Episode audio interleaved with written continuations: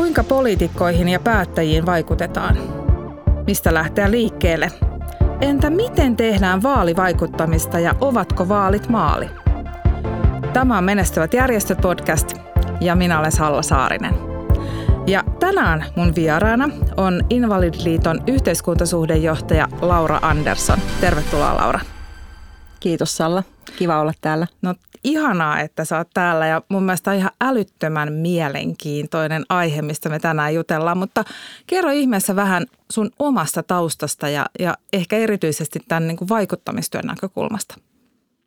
Mä oon valtiotieteen maisteri koulutukseltani, eli muodollisesti pätevä tekemään tämän tyyppistä yhteiskunnallista vaikuttamistyötä. Invalidiliitossa mä oon työskennellyt viisi vuotta ja yhteiskuntasuhdejohtaja on tosiaan mun nimike. Kaikenlaista lobbaamiseen liittyvää tämä työ pitää sisällään.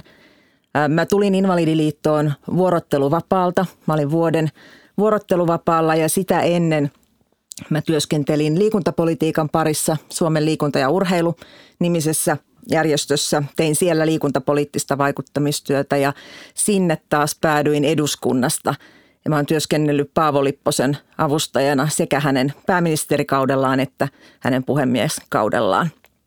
Vapaa-aikana mä liikun ja luen sen, mitä nyt töiltä ehdin, mutta aika hyvin tasapainoa pystyy nykyään ylläpitämään, kun perheen juniorit ovat jo sen verran isoja, että pystytään hyvin kaikki tasapainottamaan yhteen. Joo ja hei kiitos tässä vaiheessa Laura. Mun mielestä se on aivan ihanaa, miten sä jaat tuolla sosiaalisessa mediassa näitä kirjavinkkejä. Ja bongasinkin jostain, että sä oot ollut Tapanilan kirjastossa töissä joskus aikojen alussa ja mähän itse elän kirjastoissa, niin se tuntuu jotenkin tosi ihanalta. Ja kiitos niistä kirjavinkkeistä. Niitä on kiva jakaa, koska tykkään tosi paljon lukemisesta ja, ja niistä syntyy usein hyviä keskusteluja myös sit sinne erilaisiin somekanaviin. Sen verran korjaan, että Pukinmäen kirjastossa olen työskennellyt, en Tapanilan kirjastossa. Se on vielä mutta, parempi, koska itsehän asun Pukinmäessä. Kuten minäkin aikanani olen asunut, mutta Koillis-Helsinkiä joka tapauksessa. Okay. Sieltä hyvä, olen hyvä. TET-harjoittelusta työurani aikanaan aloittanut. TET-harjoittelu, niin mä tiedän, että muistelin. No niin, Pukinmäestä me päästään politiikkaan. Helposti. EP. Hyvä. Tota, äh, meillähän oli Suomessa kuntavaalit tässä 2021 keväällä, jotka siirtyi sieltä huhtikuusta kesäkuulle. Ja tota, kiinnostaisi kuulla, ja seurasinkin vierestä ja pääsin osittain mukaankin siihen teidän Invalidiliiton tekemään kuntavaalityöhön. Niin mitäs kaikkea te sen tiimoilta teitte? Me tehtiin tosi paljon. Kuntavaalit on, me ajatellaan niin lähestulkoon voisi sanoa, että tärkeimmät vaalit, mitkä ihmisillä, ihmisillä vaan voi, voi edessään olla ja kaikkien kannattaisi ehdottomasti niin kunta- kuin hyvinvointialuevaaleissakin olla aktiivisia. Ja ajattelen itse niin, että kun puhutaan Invalidiliitosta, joka on vammaisten ihmisten järjestö, erityisesti fyysisesti vammaiset ja toimintaesteiset kuuluu meidän jäsenistöön, niin, niin on paljon sellaisia palveluita, niin esteettömyyteen ja saavutettavuuteen liittyviä kuin muitakin, muitakin palveluita ja näkökulmia, joita on tarpeen tuoda esille kuntatasolla. Ja tämän takia me ollaan suhtauduttu erityisen vakavasti näihin kuntavaaleihin. Toki Invalidiliitto vaikuttaa kaikkiin valtakunnallisiin vaaleihin. Me jaetaan poliittisille päättäjille informaatiota meidän jäsenten kannalta keskeisistä tärkeistä asioista ja pyritään nostaa asioita myöskin yleisesti keskusteluun. Asennemuokkausta tässä tarvii tehdä jatkuvasti. Mutta se, mikä oli nyt uutta näihin kuntavaaleihin liittyen, oli just se, että me alettiin miettiä sitä, että meidän omassakin jäsenistössä on – tosi paljon ihmisiä, joilla on annettavaa sinne kuntatason päätöksentekoon. Ja me rakennettiin semmoista kuviota, jossa me kannustettiin vahvasti meidän omaa jäsenistöä ehdolle. Pyydettiin mukaan myöskin kansanedustajia. Vetoomus rakennettiin yhdessä heidän kanssaan. Lähes kaikki eduskuntapuolueet oli siinä mukana. Ja toivottiin nimenomaan, että jos ihmisellä on itsellään halua, motivaatiota, kiinnostusta, toki myös osaamista – niin lähtisivät harkitsemaan sitä ehdolle lähtemistä erilaisiin puolueisiin. Et totta kai me ajatellaan niin, että kaikki puolueet ovat tässä, tässä meidän, meidän kohderyhmiä ja kumppaneita. Ja tähän liittyy myös YK-vammaissopimus, joka on Suomessa ratifioitu. Ja sen perusteella on se on niin välttämätöntä, että vammaisilla ihmisillä on yhdenvertainen oikeus asettua vaaleissa ehdolle. Ja tässä on vielä asennemuokkausta tehtävissä, että ei todellakaan ole niin kuin itsestään selvää, että jos ihmisellä on apuväline, hän vaikka käyttää pyörätuolia, niin jostain kumman syystä edelleen tunnutaan ajattelevan, että et ei pystyisi yhdenvertaisesti hoitamaan tämmöisiä kunnallisia luottamustehtäviä. Ja näinhän se ei ole. Hän vaan tarvii ne palvelut ja tuen, jotta pystyy esimerkiksi ihan teknisesti pääsemään sinne valtuustosaliin – mutta et se, se, että minkälaisia asioita ihminen edistää, niin ei se liity siihen ollenkaan, että millä tavalla hän liikkuu paikasta A paikkaan B. Eli me tehtiin tosi, tosi vahva, vahvasti vaikuttamista sen eteen, että me kannustettiin ihmisiä ehdolle. Meillä oli myöskin meidän kokeneita kuntapolitiikassa mukana olevia ehdokkaita, jäseniä mukana. Tässä he toimi mentorina näille uusille ja tuoreemmille tyypeille – jotka varmaan pohtivat monenlaisia asioita, niin kuin kuka tahansa meistä uuden asian äärellä. Et millaista se nyt on se kampanjointi ja miten, miten käytännössä sitten, jos pääsen valtuutetuksi, niin miten se nyt onnistuu ja miten kaikki käytännön asiat järjestyy. Ja meillä oli oli 10-20 sillä välillä oli näitä mentoreita ja tota, tykkään, että se oli hyvä avaus – se on asia, jossa katson sillä tavalla peiliin, että meidän pitää sitä kehittää entisestään ja edelleen. Että ihmiset eivät vielä ehkä löytäneet kunnolla sitä, sitä mentoritoimintaa, mutta mä itse ajattelen, että on ihan mahtavaa, että kokeneet kehäketut, jos näin voi nyt sanoa, niin haluavat olla tukena ja apuna näille nuoremmille uusille ehdokkaille ja sitä kautta sitten haluavat haluavat heitä auttaa ja tukea. Ja tietysti kuntavaaliteemat me rakennettiin myös yhteistyössä meidän jäsenistön kanssa, eli niitä ei suinkaan ole keksitty niin kuin ruskeasuolla meidän toimitalolla, vaan laajasti jäsenistön kanssa yhdessä. Meidän kärkiviesti oli yhdenvertaista palvelua kaikille. Ja sama viesti toimii lähestulkoon missä vaaleissa tahansa, koska yhdenvertainen palvelu on kaikille meille tärkeä näkökulma. Ja me ajatellaan nimenomaan niin, että, että vammaiset ihmiset toki tarvitsevat vammaispalveluita, mutta he tarvitsevat yhtä lailla ihan niitä kaikkia palveluita, joita kuka tahansa kuntalainen käyttää. Ja jotta vammainen ihminen voi käyttää kirjastopalveluita, uimahallipalveluita, opiskella yhdenvertaisesti muiden kanssa, niin täytyy huolehtia tietynlaisista asioista, kuten esteettömyys. Ja tämä on se meidän viesti, että vammainen ihminen – on yhdenvertainen kuntalainen ja sen takia hänelle täytyy olla mahdollisuus saada ne ihan samat palvelut kuin, kuin kaikkien muidenkin. Me tehtiin myöskin koulutusta näille kuntavaaliehdokkaille. Noin 70 ehdokasta ilmoittautui meidän omasta jäsenistöstä. Voi olla, että heitä on enemmänkin, mutta kaikki eivät ehkä ilmoittautuneet meille. Mutta me tarjottiin heille näkyvyyttä meidän nettisivuilla, meidän printtilehdessä, jonka levikki on aika laaja – ja, ja tosiaan 70 suunnilleen ilmoittautui. Tässä kohtaa todettakoon, että 15 suurin piirtein on se luku, joka tällä hetkellä mulla on tiedossa, että on mennyt läpi, mikä on musta aika hieno juttu. Sen lisäksi varavaltuutettuja, paljon luottamustehtäviä, eli koen, että meillä on myöskin vastuuta siitä, että kun nyt vaalit on pidetty, niin mitä teemme sitten sitten näiden ihmisten kanssa tämän jälkeen. Eli me huolehdimme kyllä siitä, että, että heillä, heillä on mahdollisuus sitten saada meiltä apua ja tukea. Mutta ennen vaaleja jo me koulutettiin heitä, annettiin apua ja tukea ja olen iloinen, koska olit itsekin mukana siellä.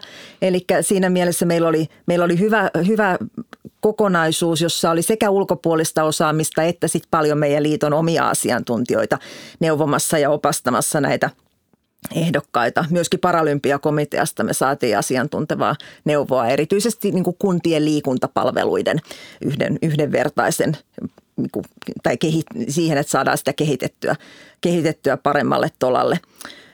Ja tämä kuntavaalikoulutus sai kiittäviä arvosanoja. Viisi oli maksimia, yli nel, nelosta tuli kaikista osioista. Me pidettiin loppukeväästä vielä semmoinen kaikille avoin tilaisuus, alku, alkukeväästä oli semmoinen jäsenkoulutus, joka haluttiin nimenomaan tehdä jäsenpalveluna. Ja myöskin tämä kaikille avoin koulutus herätti kyllä suurta kiinnostusta. Ja minusta on tärkeää, että näitä vammaispoliittisia teemoja tuodaan esille Ja nyt tämä Teams-aikakausihan on mahdollistanut sen, että on tosi vaivatonta osallistua, tosi vaivatonta jakaa informaatiota. Ja sen takia ajattelen, että me kyllä tehdään, tehdään tämän tyyppistä kampanjointia ja, ja kouluttamista jatkossakin, eli myöskin tämän kuluvan valtuustokauden aikana. Ihan mahtava kuulla. siis mä oon ihan valtava ylpeä siitä, että olette tehnyt noin vaikuttavan kokonaisuuden. Ja jos mä käsitin oikein, että tämä oli ensimmäinen kerta, kun te teitte näin niin kuin kattavan kokonaisuuden. Kyllä. Ja se, mikä resonoi että mun sydämessä, on se, että te äh, näette, että kuntavaalit on mahdollisesti ehkä ne tärkeimmät vaalit.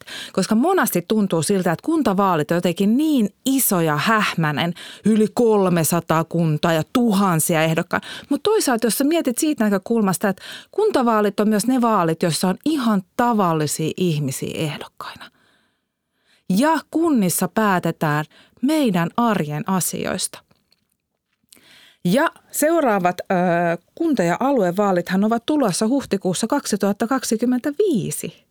Ja sitä ennen kuin te kaikki tiedämme, meillä on tammikuussa aluevaalit lukunottamatta täällä Helsingissä. Ja toinen juttu, mitä mä haluan vielä nostaa tuosta sun, sun tota esille, oli se, että ammensitte siitä jäsenistövoimasta – Tiedätkö, siitä sellaisesta yhdessä jäsenistön voimasta ja sellaisesta heterogeenisyydestä. Siitä, että sieltä löytyy erityyppisiä tekijöitä, jotka haluaa lähteä mukaan politiikkaan ja jotka jo on mukana ja jotka haluaa jakaa sitä tietoa ja taitoa yli puolueen rajojen. Koska se vammaispolitiikka on se, joka yhdistää. Mutta hei, vaalit on käyty – ja kuten tiedämme, vaalit eivät ole maalia. Se jo totesitkin, että miten hyvin teillä on mennyt ehdokkaita läpi. Ja vielä se, että jokainen kuntavaaliehdokashan on aktiivinen toimija siinä omassa puolueessaan. Vaikka häntä ei tulisi valittua, niin hän on siinä niin sanotusta tilataksi jonossa. Vähintään siellä jonossa, jollei tilataksissa. Mutta miten sä näet nyt, niin kuin, jos miettii sitä työtä – mitä sä ja sun tiimi tekee vaalien jälkeen, jos me nyt ajatellaan, että kuntavaalit on ohi eikä nyt vielä siirretä katsetta tuleviin aluevaaleihin, niin minkälaista yhteistyötä ja vaikuttamistyötä sä teet ja teidän sun tiimi tekee? No pidän hurjan tärkeänä sitä, että ja niin kuin sanoinkin, niin ajattelen, että meillä on vastuu niistä ihmisistä, joita me ollaan tuettu ja kannustettu liikkeelle. Ja sen takia nimenomaan ollaan nyt suunnittelemassa koulutusta näille valituille valtuutetuille, valituille luottamushenkilöille ja tietysti heidän tarpeistaan ja toiveistaan lähtien. Ja sitten tässä on just se näkökulma, että niin kuin itsekin sanoit, niin niitä kuntia on valtava määrä. Erilaisilla puolueilla on erilaisia painotuksia, eri ehdokkaat on kiinnostunut eri asioista, josta seuraa se, että on niin kuin valtava määrä asioita, joista olisi tosi kiva ja hyödyllinen kouluttaa. Ja kaikkeen ei yksittäinen järjestö pysty, vaikka meillä tosi, tosi laaja ja osaava henkilökunta onkin – mutta tässä nyt yhdessä sitten näiden luottamushenkilöiden kanssa mietitään, että mitä asioita eteenpäin viedään ja mihin he apua ja tukea meiltä tarvitsevat. Meillähän on myöskin alueellisesti vahva verkosto meillä on toimihenkilöitä alueilla ja he osaa ja tuntee ja ymmärtää tietysti sen paikallisen päätöksenteon paljon paremmin kuin meikäläinen, joka täältä Helsingistä käsin katselee tilannetta. Eli meillä on se vahvuus myös, että meillä on ihmisiä töissä siellä alueilla ja sitä kautta sitten paikalliset päätöksentekijät myöskin saavat tukea. Eli missään tapauksessa ei jätetä heitä yksin. Ja sitten taas toisaalta monet haluavat omaa tilaa koska eihän kysymys ole siitä, että me haluttaisiin pitää heidät niin kuin talutusnuorassa, vaan päinvastoin he edustavat äänestäjiään ja omaa ryhmittymä, ryhmittymäänsä siellä kunnanvaltuustossa. Ja me tietysti annetaan apua ja tukea niin meidän omille jäsenille kuin kaikille muillekin, jotka vaan suinkin on kiinnostunut yhdenvertaisuuden ja esteettömyyden edistämisestä. Ja kukapa ei olisi. Kukapa ei olisi.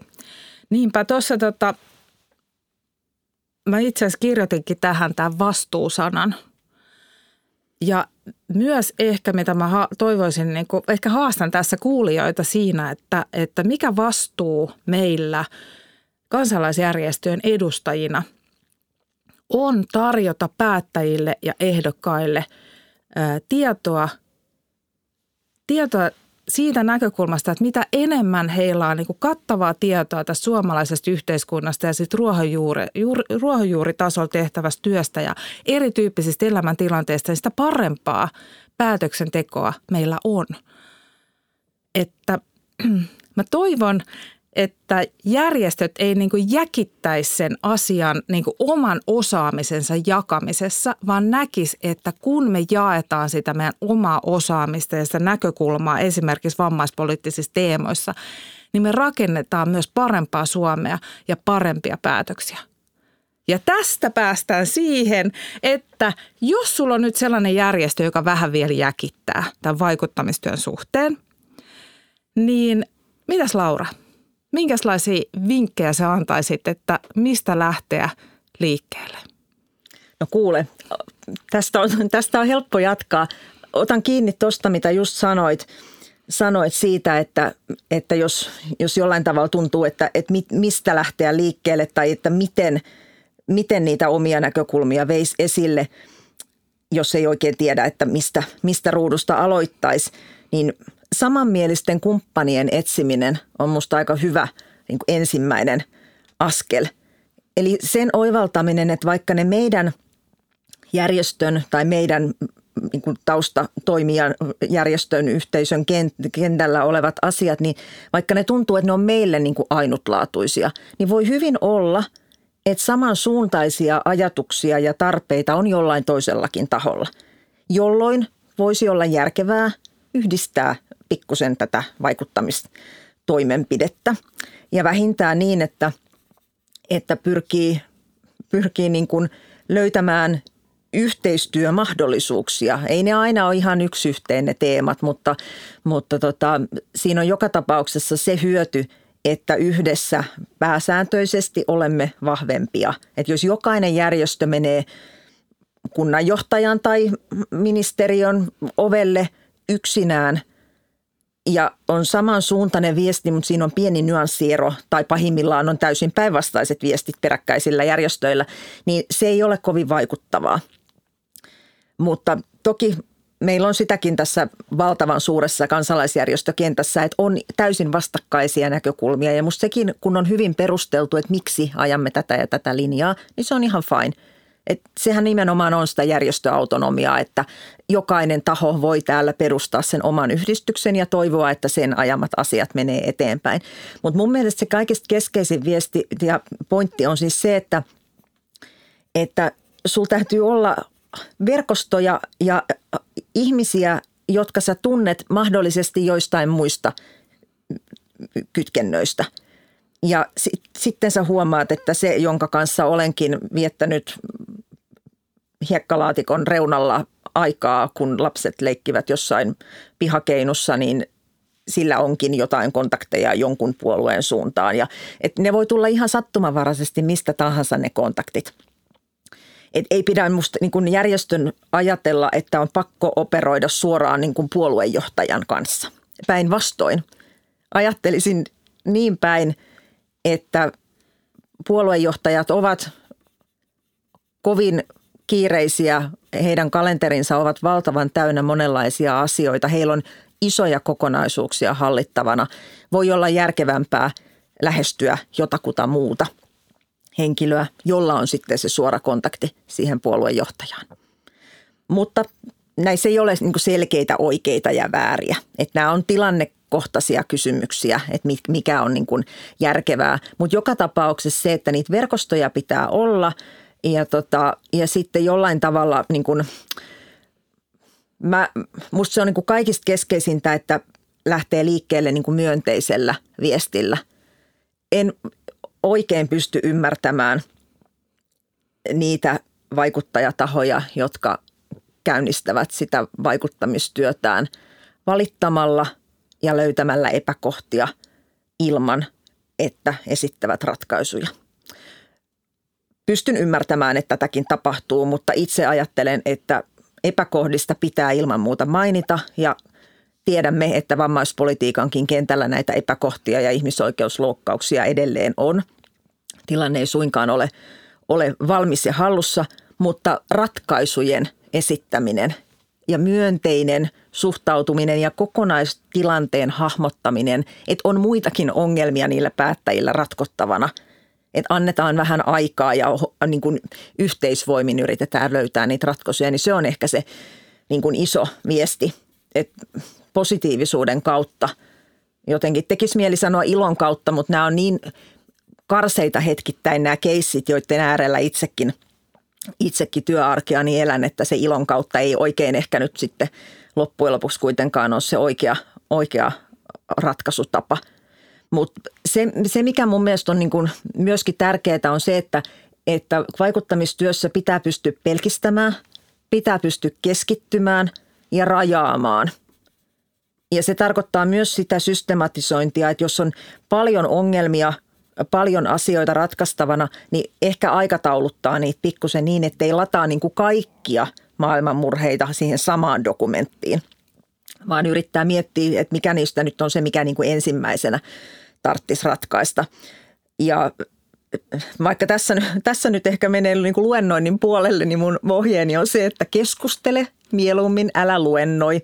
Eli tota, Eli se, että syntyy dialogia ja henkilöllä, jolle sä kerrot sun viestiä, niin hänelläkin on mahdollisuus kertoa niin omat näkemyksensä. Kysyä. Monestihan me lobbarit ajatellaan, että me tiedetään tämä asia tosi hyvin. Okei, me tiedetäänkin, mutta me usein myös tehdään se ennakko-oletus, että se toinenkin keskustelussa oleva henkilö tietää tästä jo aika paljon. Ja usein nämä on niin spesifejä juttuja, että on ihan reilua lyhyesti ensin kuvata se niin kuin perustilanne ennen kuin hyppää sinne kirjainlyhenteiden ja terminologian maailmaan, jonka seurauksena se toinen ei välttämättä yhtään ymmärrä, että mikä se pointti olikaan. Eli kannattaa pelkistää.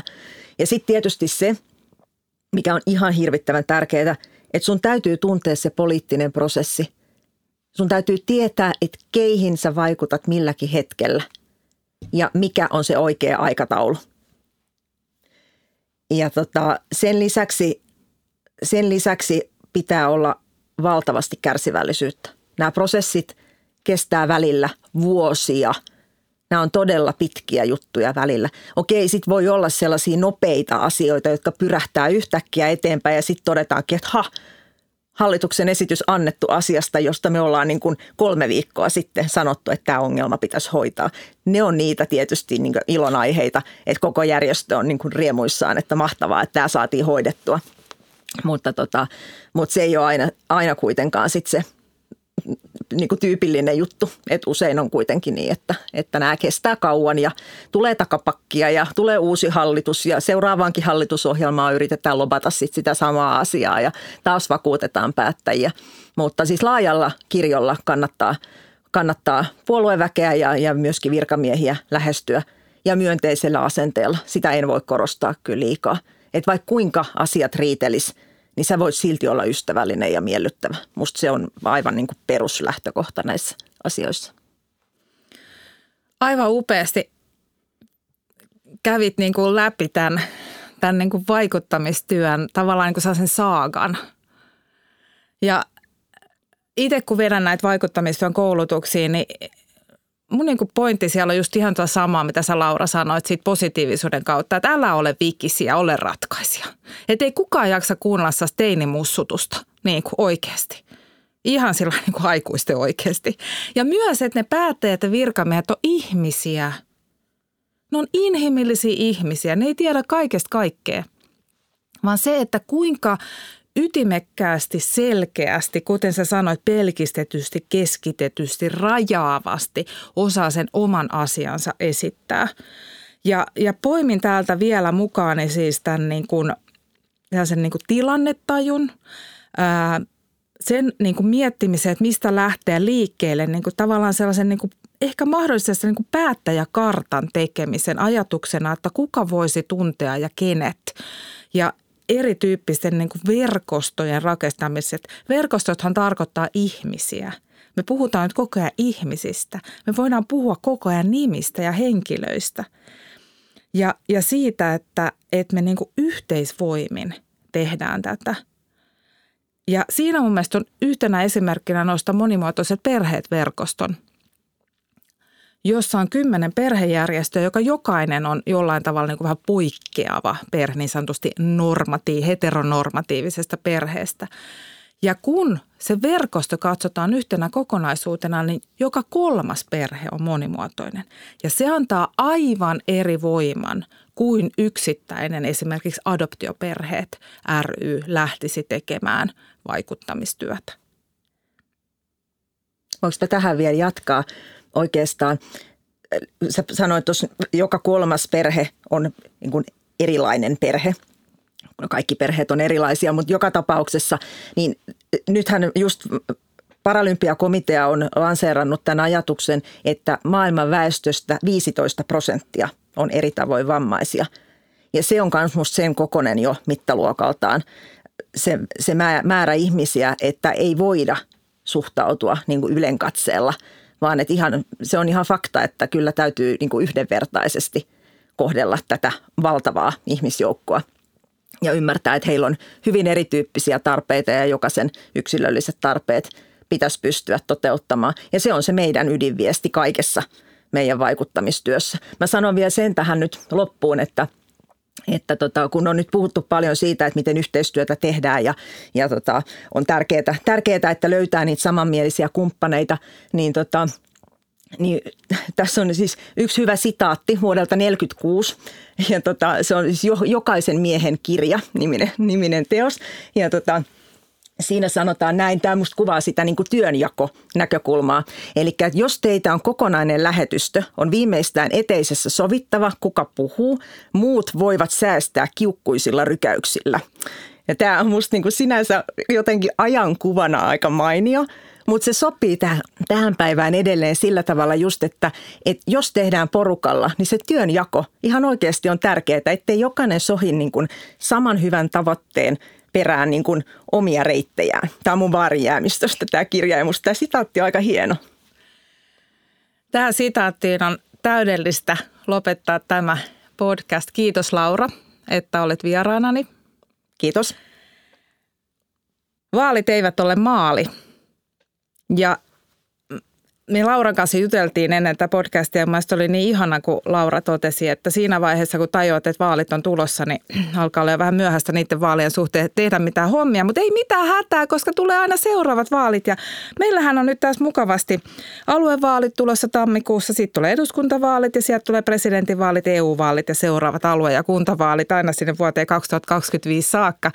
Maratoni edessä, mutta mä toivon, että sä pilkot sitä maratonia siitä näkökulmasta, että että sä lähdet systemaattisesti rakentamaan sieltä jäsenistön voiman kautta sitä verkostoa, niitä ihmisiä, joilla on kontakteja, joiden kanssa sä jaat sen yhteisen tavoite- ja tahtotilan. Ja kuten Laura tuossa totesi, niin että ne roolit ja vastuut on oikeasti yhdessä sovittu. Se, että sä lähdet positiivisuuden kautta, ehkä jopa vähän ilon kautta, mutta ennen kaikkea ratkaisukeskeisesti.